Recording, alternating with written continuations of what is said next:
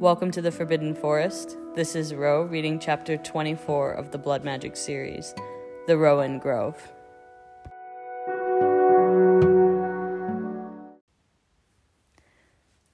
June 4th, 2008.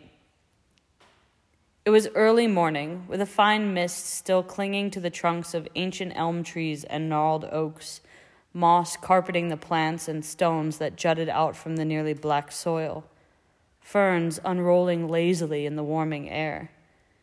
Harry could hear a stream in the distance, cutting across the new growth of summer, snaking around the miles of untouched wilderness. He breathed in the smell of wet soil and leaves, running his hand across the deeply furrowed bark of an impressive white elm, its roots covered in wood sorrel and violets, their purple and white flowers carpeting the path at Harry's feet.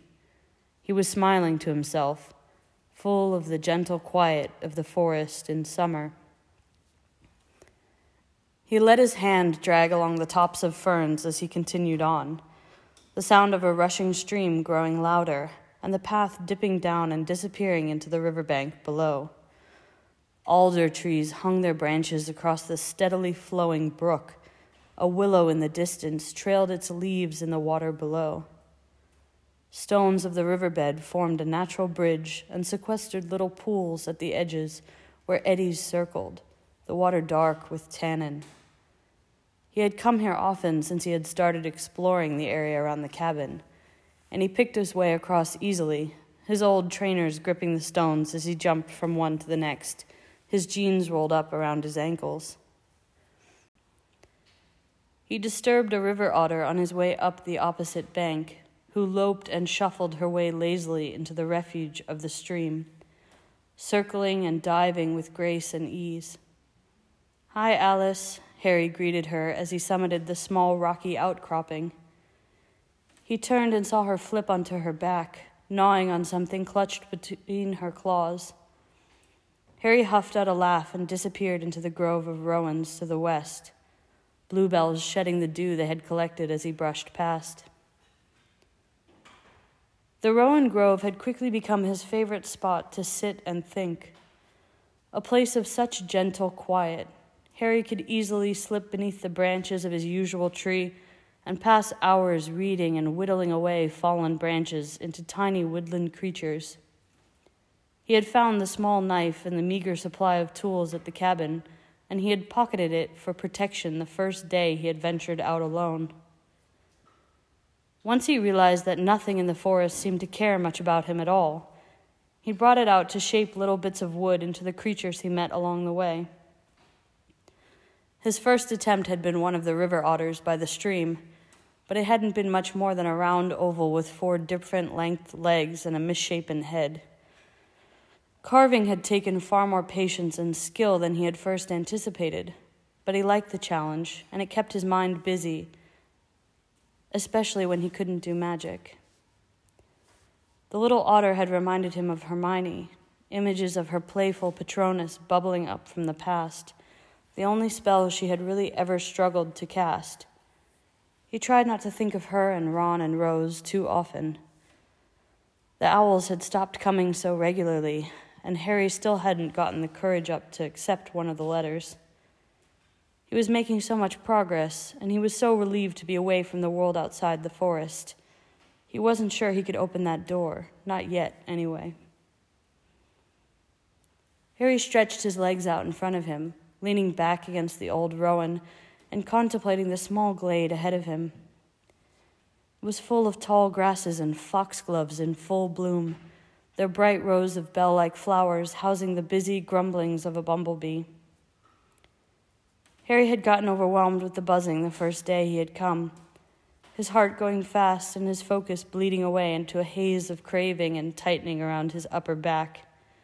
But he had stood there, slowly stretching himself right, swallowing down the feelings, focusing on the idea that, like making tea, he could do this, and it would be all right. And eventually, it was. Today was much the same as the days before, however, and Harry had come to like and appreciate the tireless ethic of the rather large and ungainly insect. bustling between the many blooms, pollen coating its black backside. He reached into a satchel he had been borrowing from Malfoy and pulled out one of the books on dark magic that Narcissa had sent. Rites for the pureblood household was thick, and the green leather binding with silver filigree was worn, the pages well turned. Harry had taken a liking to leafing through the many unusual books that Malfoy had procured, and he took particular interest in reading about spells, potions, and rituals that made his days in defense against the dark arts look like child's play. He had gained more of an understanding about Malfoy this way, too. Growing up in a household where this was a family pastime, it couldn't have been healthy. Of course, growing up with the Dursleys hadn't been nurturing and loving either, but they were so incredibly blatant about their hatred of him and their preference for their own son. It had been easy to know what they were doing was wrong, immoral. To be raised in a household where such nasty things were cloaked in affection and love and care and preference, to be bound by ideas of honor and family and fidelity and loyalty, it was poisonous, insidious, and vile. He had told himself he took the books out to learn more about the dark arts, but what he really wanted was to help Malfoy with his research in some way.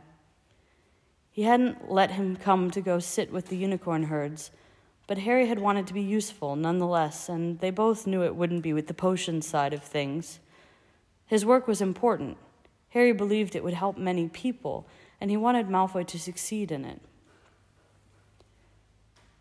Harry flipped through a section on taking unwilling pureblood brides captive and bonding them in servitude of their new households, and he wrinkled his nose. The section on ensuring a fulfilling wedding night and conception of an heir was particularly nauseating.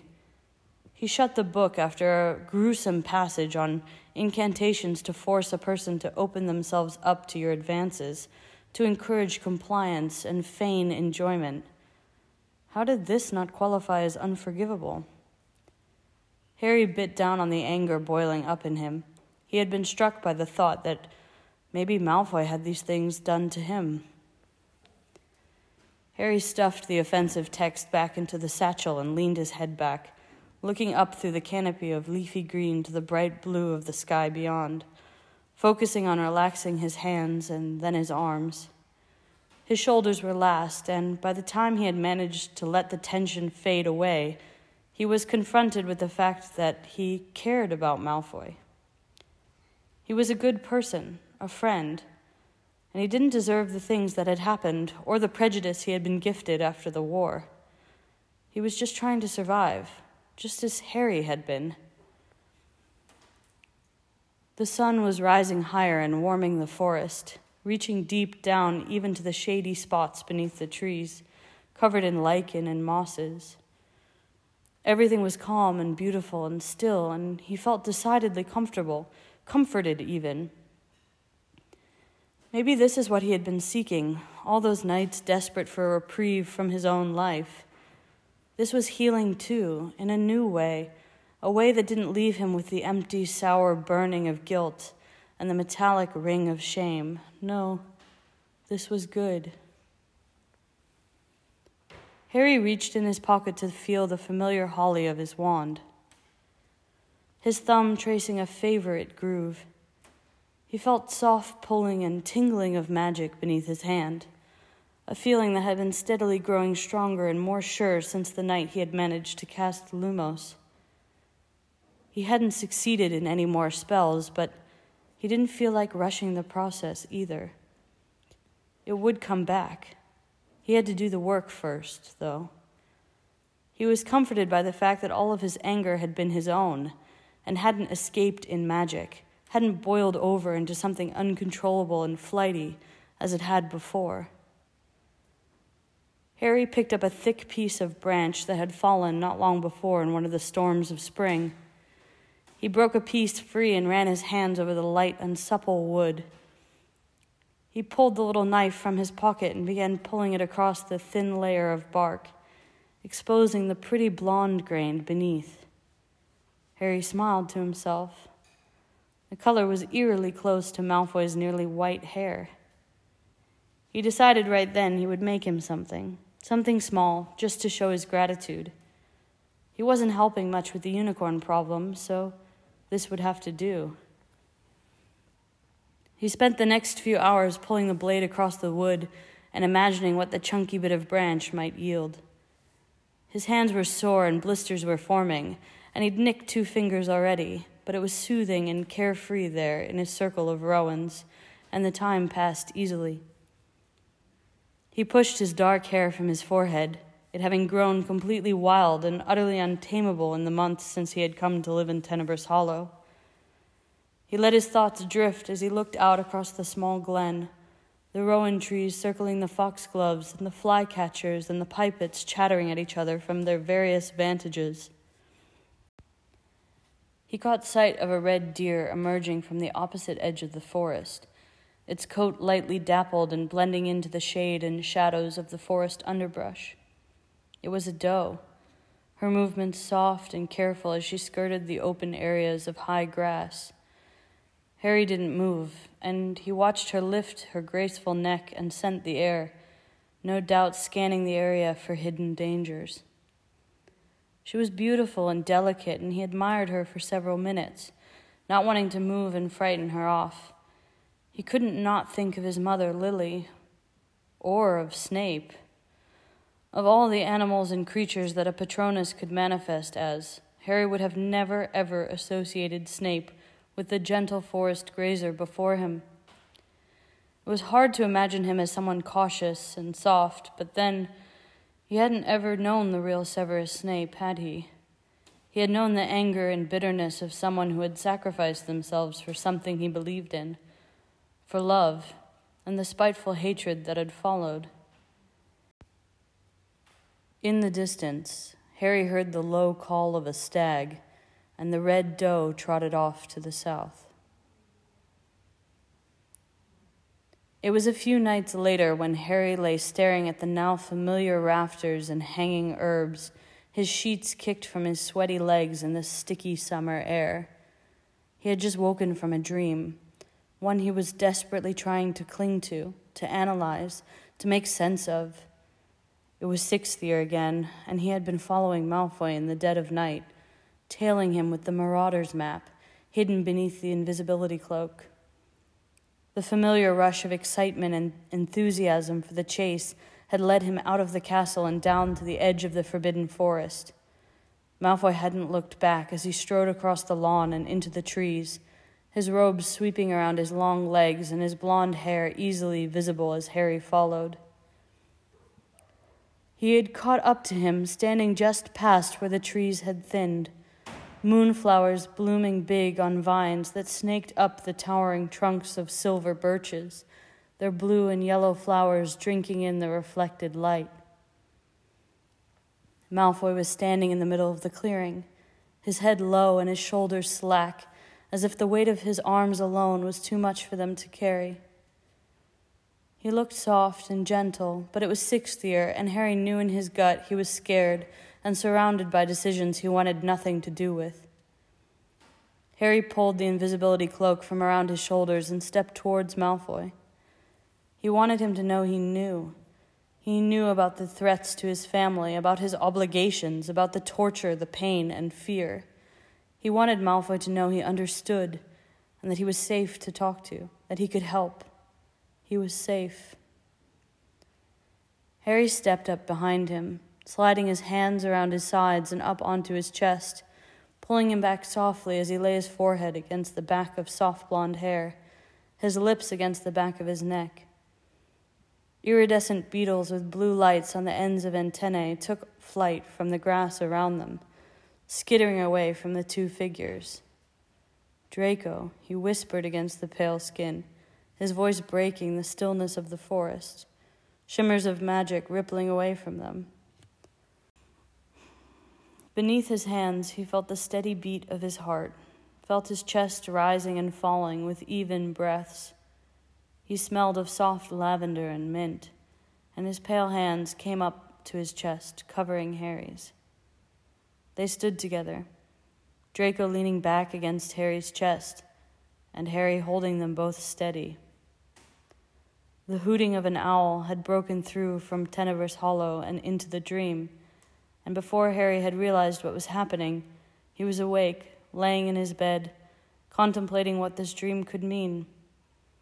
It had stirred feelings in him he hadn't felt in, well, since before the war.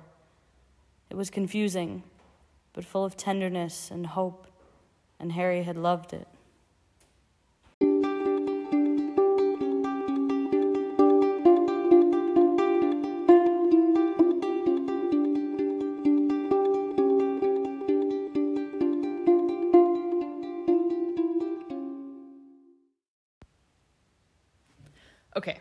There are three points I want to talk about with this chapter.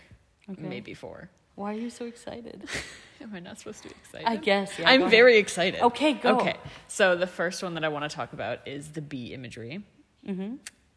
And then I want to talk about um, Harry's recognition of Malfoy's childhood. Mm-hmm. And then I want to talk about dreams, Okay. which become a recurring theme. Okay. So the bees.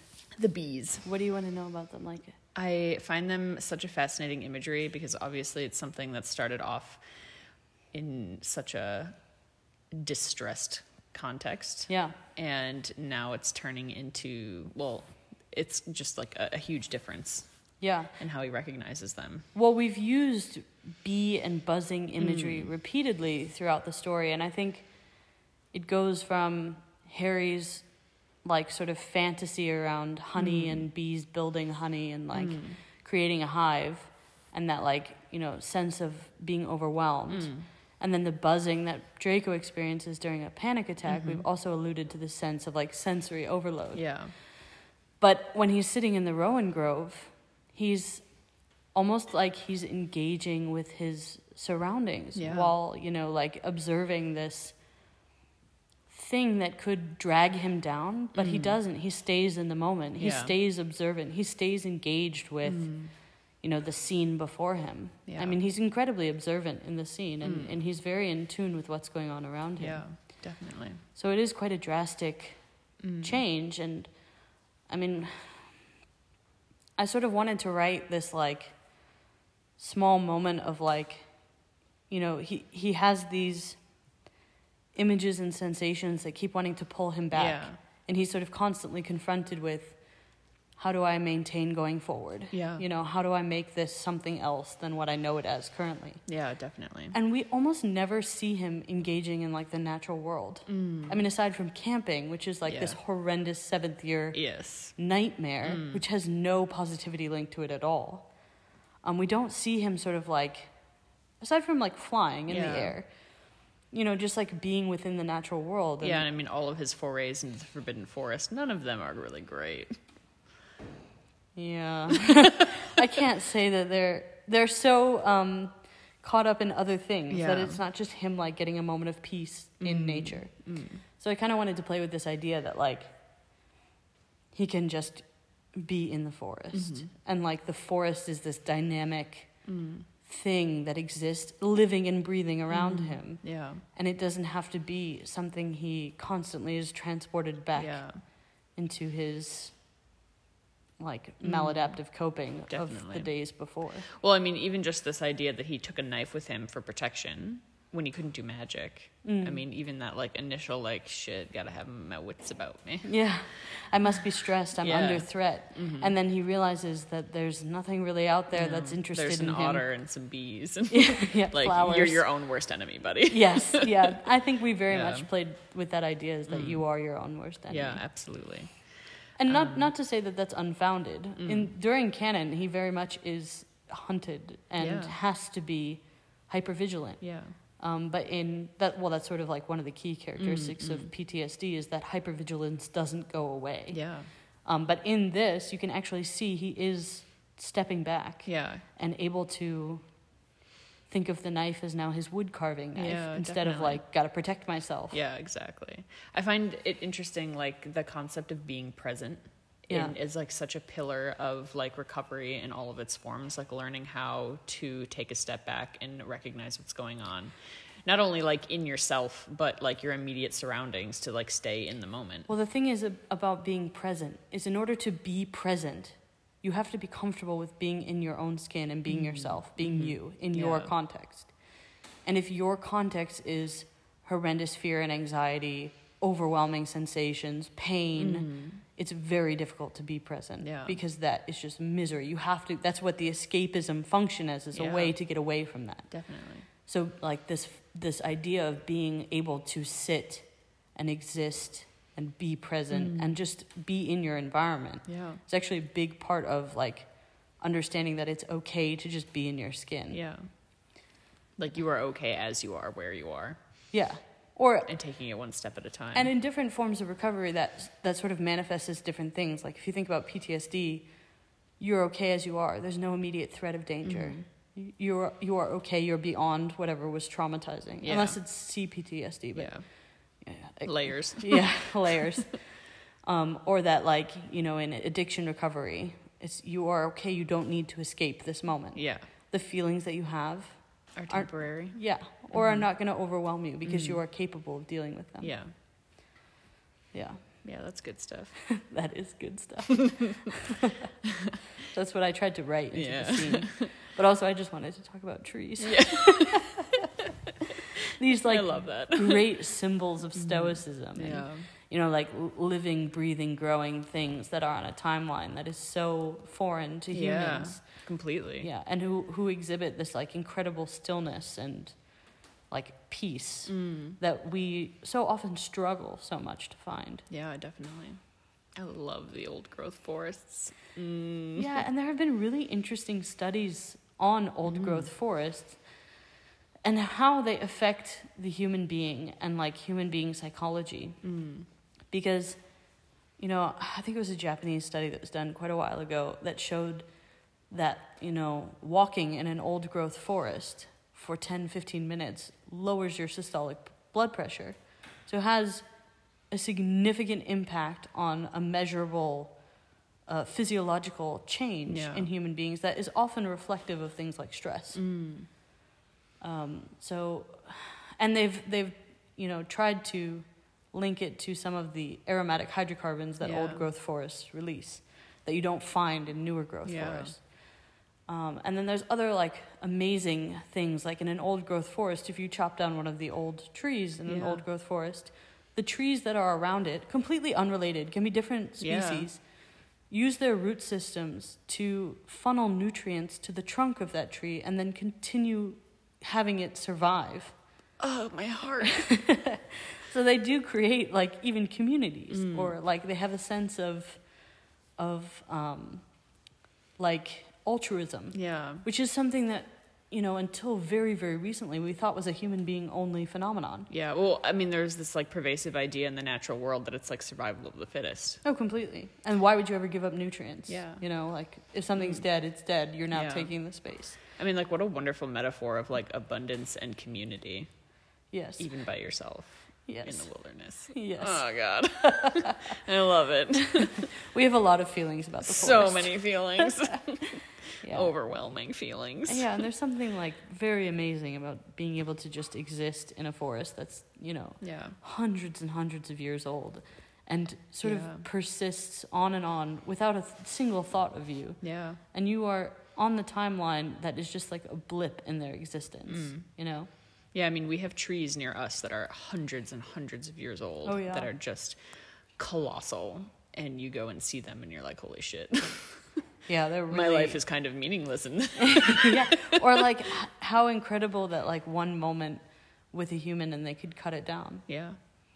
and make it Oh, into well, something that's else fucking depressing. well it's the truth though i mean I mean, that's what happened in forests all over the world. These Completely. old growth forests, humans went in and devastated large portions of the forest. yeah and this is a concept we get into much later in Mm. part three Mm. because we start talking about like you know so forests we imagine them to have their own inherent magic to Mm. them or that the natural world itself has inherent magic Mm. um, it's just that we we as human beings struggle to understand it struggle to see it struggle to relate to it like we've Mm. lost so much of that like connectedness to it Mm. so we have very little ability to like even witness it Yeah. so we talk sort of about that and Yeah. what old growth forests mean in the magical world. Yeah. And in our own world. Well, yeah. we are obviously very attached to them. Yeah. so And we're lucky enough to live in one. yeah, no, we're like, incredibly lucky. Yeah. So absolutely our ridiculous. our forest cottage is on the edge of a major forest preserve, Mm. which is one of the largest sections of old growth forest that we have in our whole region. So, Yeah. In this whole half of the continent. well, yeah, yeah. It's pretty cool. No, it's it's pretty great. Yeah, it's Um, really nice. It's it's really something beautiful. it's very lucky. Someday we'll post like a video of just like Mm. sitting in the forest where it's Yeah. like So then the second thing I wanted to bring up was Harry having more self awareness or like recognition of what it must have been like to grow up as Draco. yeah, a little empathy building. Yeah. because yeah i mean I, I really liked writing that part too because he has this moment of looking at something and being like oh how disgusting and then like thinking about the context mm-hmm. why is this book in his hand Yeah. it was a household item of draco's that he grew up Yeah. That his mother sent him. yeah exactly Like very blase. Yeah just check this one it's like you know the old rites Yeah. of a pureblood household everybody's got it Yeah, it's like the It's like almanac the, it's like the phone book. yeah, exactly. Just oh, and Yeah. how terrifying. And um, just the idea that like magic is so powerful, yeah. and that it can be used in such nefarious and Mm. oh, it's sort of that like old saying, "Power corrupts," and absolute power Yeah. corrupts absolutely. Like if you have so much control over someone, you can Yeah.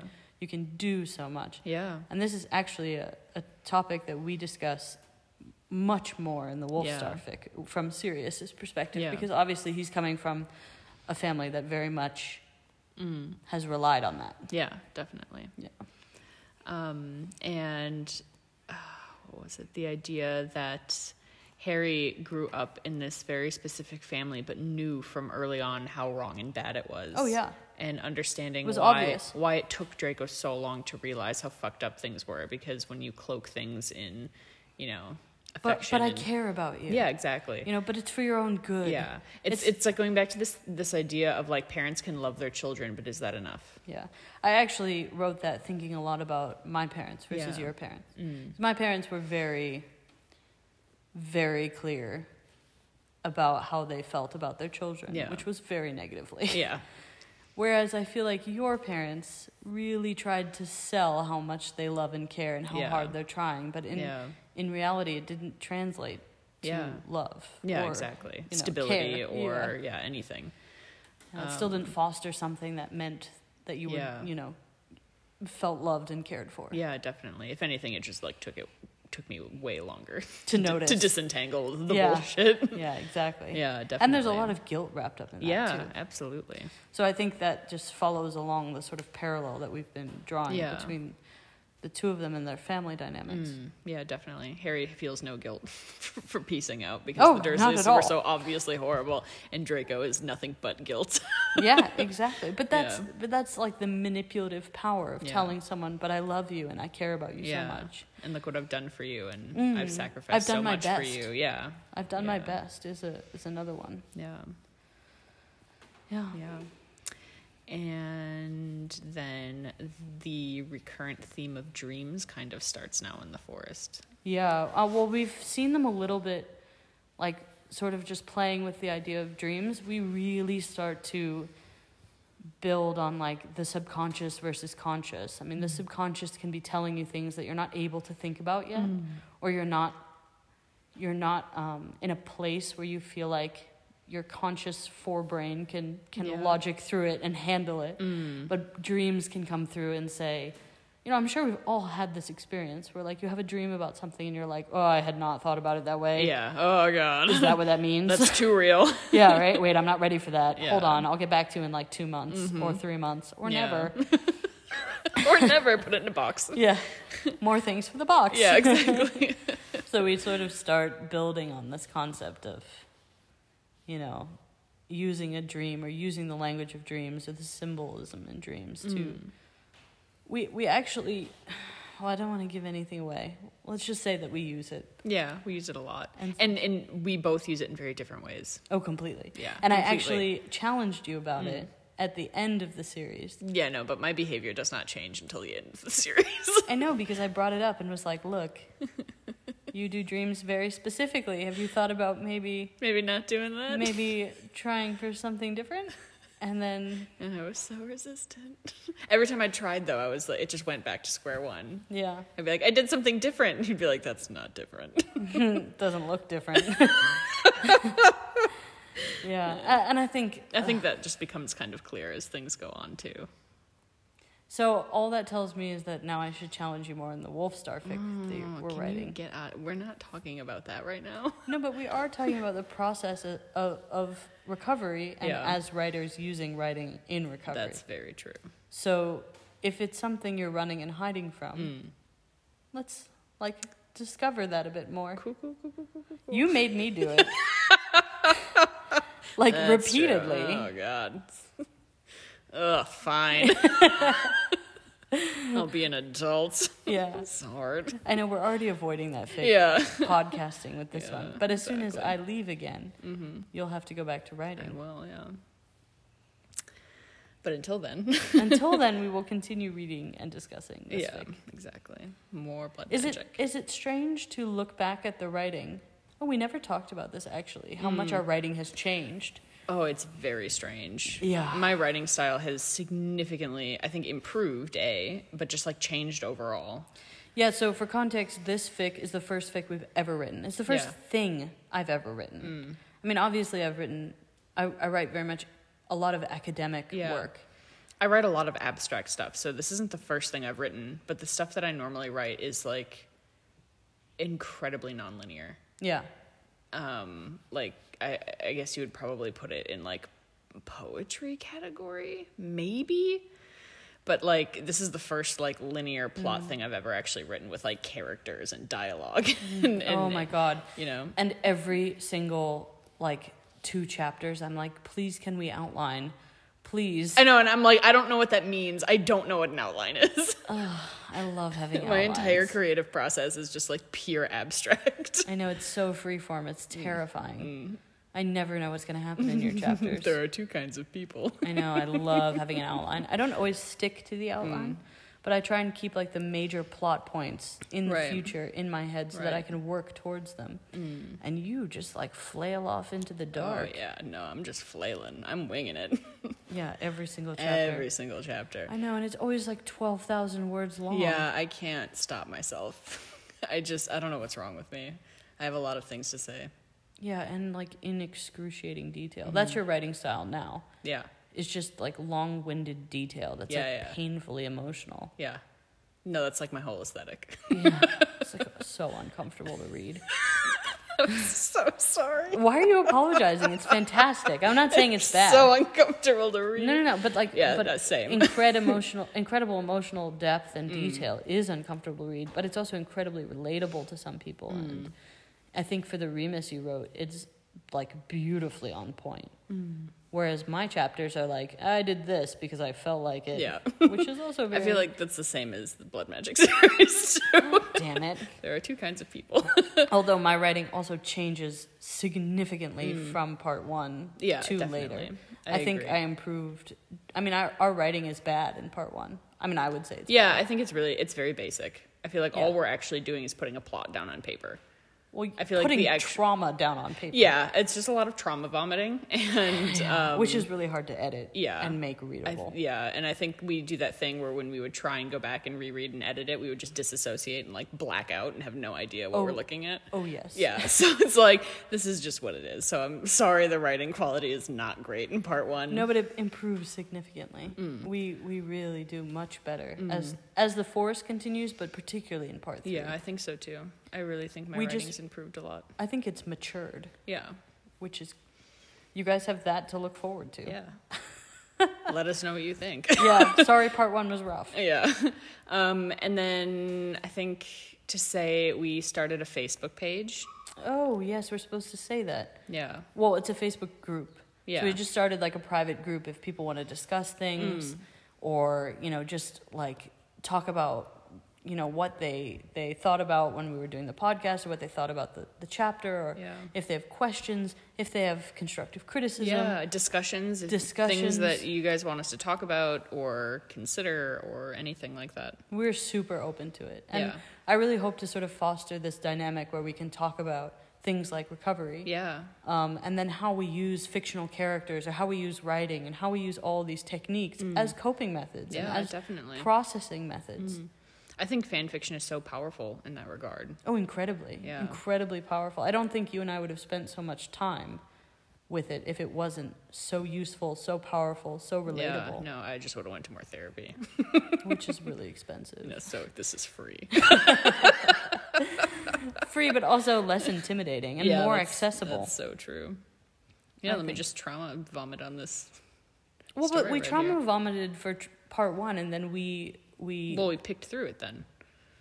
yes we Like we worked through it. we wrote about recovery Yeah, which is great it's like good shit. it is that good shit that's exactly what it is that's that good that shit is that good shit. totally So yeah, okay I think that's it for this chapter. that's the end of the rowan grove Yeah, although we will spend much more time there yeah. We come back to the Rowan Grove definitely many a time.